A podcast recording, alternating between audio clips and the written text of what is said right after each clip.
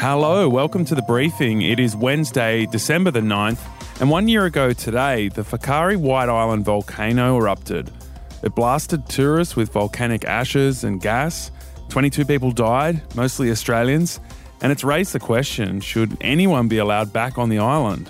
Well, this has definitely started a conversation about adventure tourism and the safety of it. Should should these tourists been have been on that island that day is the question that everybody is asking. Yeah, and that's the question we'll be asking in just a moment. Uh, first, here are the big stories of the day.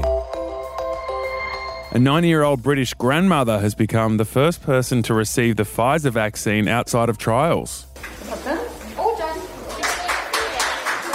Wow, such an amazing moment. Margaret Keenan says it was the best early 91st birthday present she could have asked for, although she admits she was shocked to be at the front of the queue. I thought it was a joke, to tell you the truth, to start with. I couldn't believe it, you know, but I'm, I'm happy it's happened, and now I've done it, and uh, hopefully it'll help other people to come along. Yeah, it's amazing for her. It's amazing for the world to be at this point. You might remember back to the start of the pandemic where we were told there'd never been a vaccine for a coronavirus and that it normally takes years to develop. And here we are before Christmas and we're seeing the first person uh, inoculated. The UK started vaccinating citizens over 80 and in frontline healthcare. 800,000 of them will be inoculated in the coming weeks.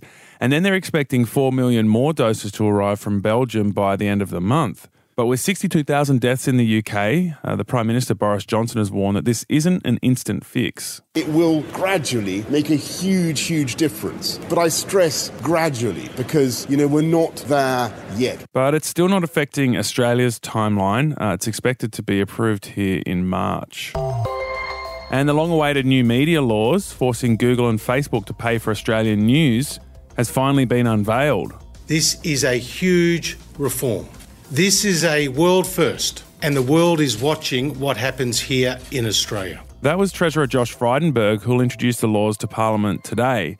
Now, these laws will force Google and Facebook into a bargaining process with Australian media organisations to share advertising revenue.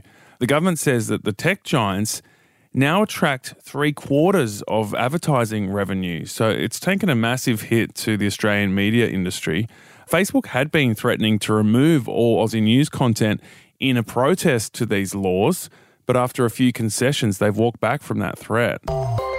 And an inquiry into the Christchurch terror attack has found police could only have uncovered the gunman's plot by chance. On the matters of how the attack occurred and what could have been done to stop it, the Commission found no failures within any government agencies that would have allowed the terrorist planning and preparation to be detected. That was New Zealand Prime Minister Jacinda Ardern.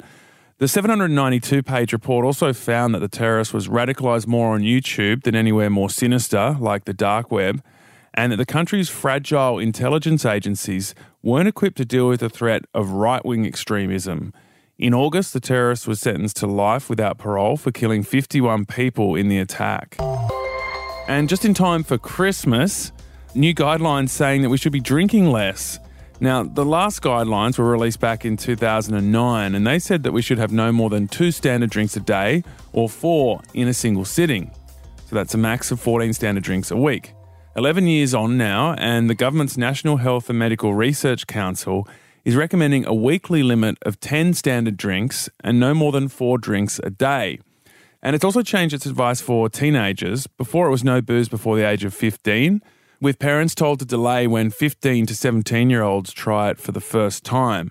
That's now been changed to no alcohol for anyone under 18. So, a little bit of um, moderation encouraged there uh, as we head into the silly season. All right, in just a moment, we'll talk about the White Island volcano disaster.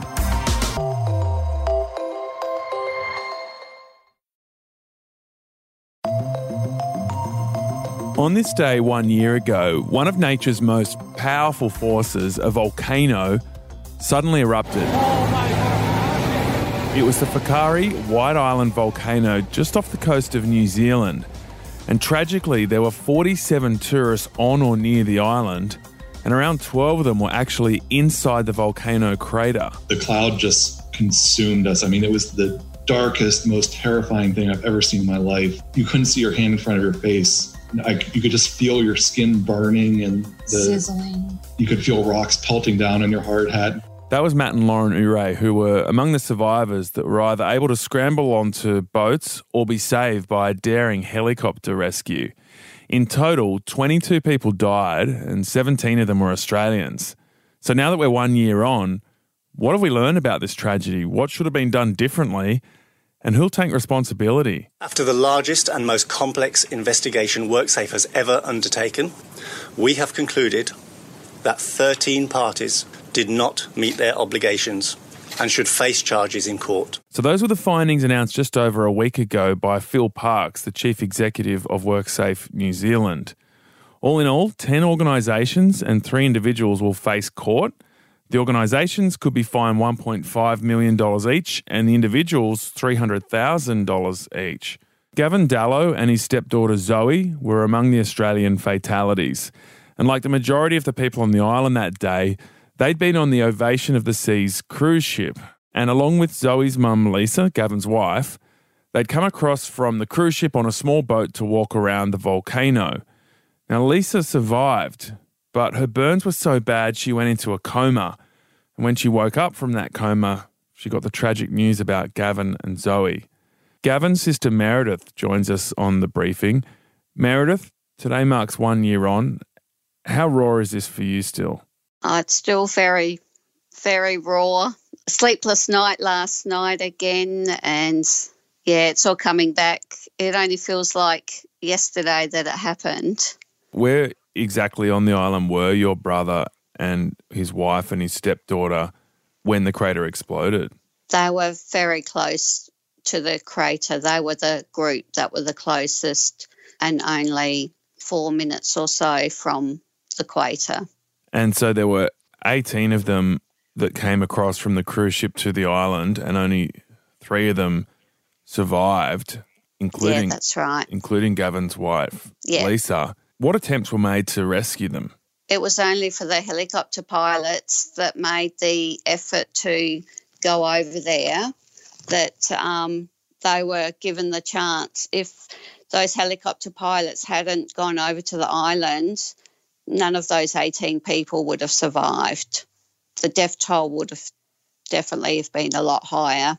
And what do we know about how the the 15 in that group, including Gavin and his stepdaughter, died? Do you presume it was burns? We presume so, but also the gases. We've been told that some people didn't suffer as many burns as others, so we're guessing it was the gases and the toxins that took some people's lives.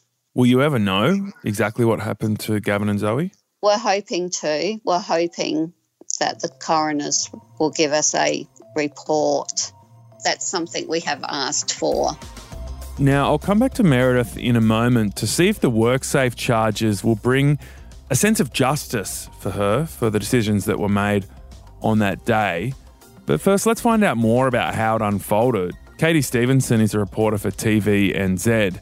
And on this day last year, as this crisis unfolded, she jumped in the car and rushed up to Whakatane to cover the story. Katie, can you explain the WorkSafe charges for us? In the last uh, week, we've had WorkSafe, who's the workplace watchdog in New Zealand, kind of come out and they have charged 13 parties under the Workplace Health and Safety Act. So they're saying that people didn't go far enough to keep people safe. Now, these 13 parties, so, so WorkSafe wouldn't wouldn't give any details as to who these parties were, but some of them have actually now already put their hands up, and they do include government agencies. And I guess of note would be GNS Science and that they are responsible in New Zealand for uh, monitoring volcanic activity. And the other the other one of note would be uh, White Island Tours. So the tour company that was on the island on the day have also been charged under this um, Health and Safety Act. I guess that the WorkSafe is sending a message here that I guess no companies and all government agencies really are, are above the law and finding out what went wrong that day and ensuring that it doesn't happen again. So, what mistake could GNS Science have made? Well, they they are the ones in charge of uh, the alert levels, and and I guess that will all kind of come out. It's not super clear at the moment as to why these charges have have been made to, to certain people. The, these people haven't appeared in court yet, so in terms of the the timeline moving forward, these 13 parties are due to appear in court in the middle of December. So I'm assuming that we will, uh, you know, have have some more information at that point. So far, uh, no tourists have been back on the island since the tragedy. Do you think tourists will ever be allowed back on White Island? Well, this has definitely started a conversation about adventure tourism and the safety of it. Should should these tourists been have been on that island that day is the question that everybody is asking. Uh, we don't know. We we just don't know if people will ever be back on that island. The government and WorkSafe they have been clear that they want to prevent a tragedy of this kind ever happening again. So it's very much a wait and see at this point.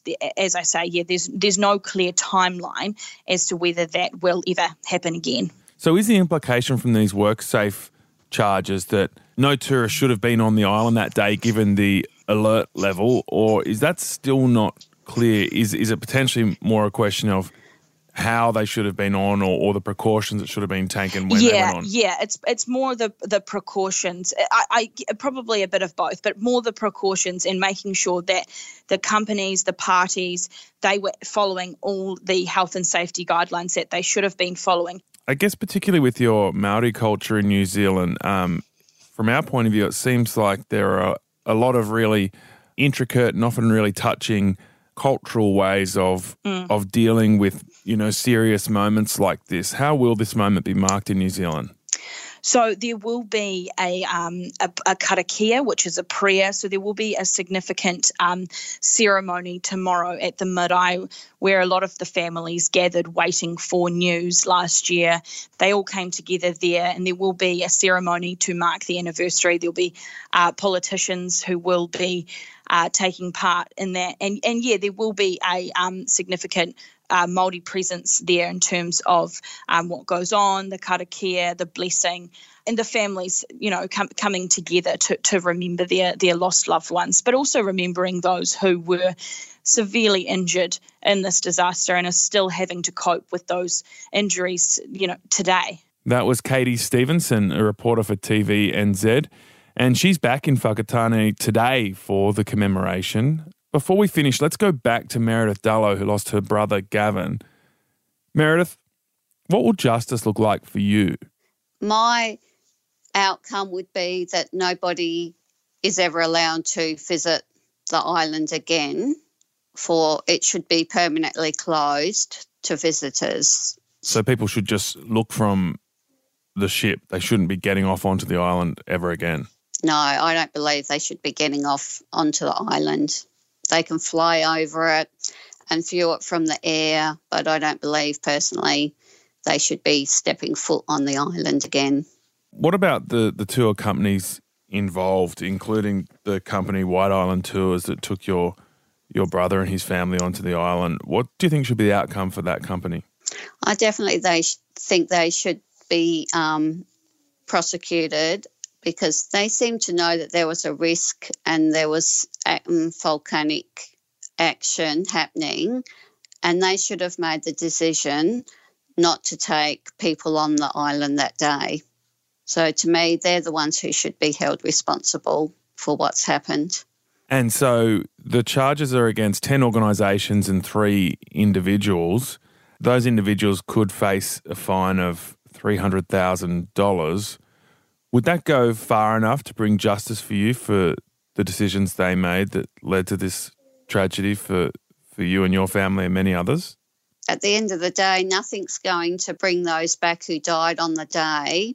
No amount of money or anything is going to change what's happened. But I think as long as there's a consequence for what happened on the day, we will be happy with that. And for you personally, how do you mark or or even avoid or how do you deal with a one year anniversary like this?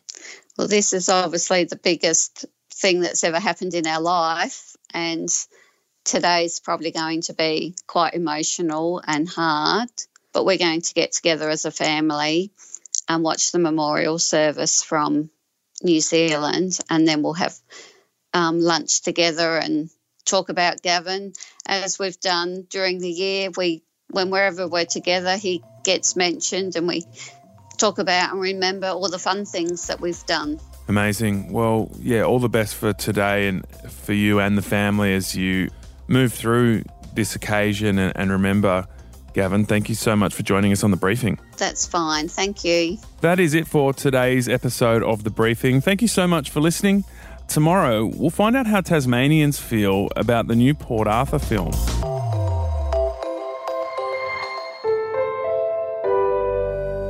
Podcast One production.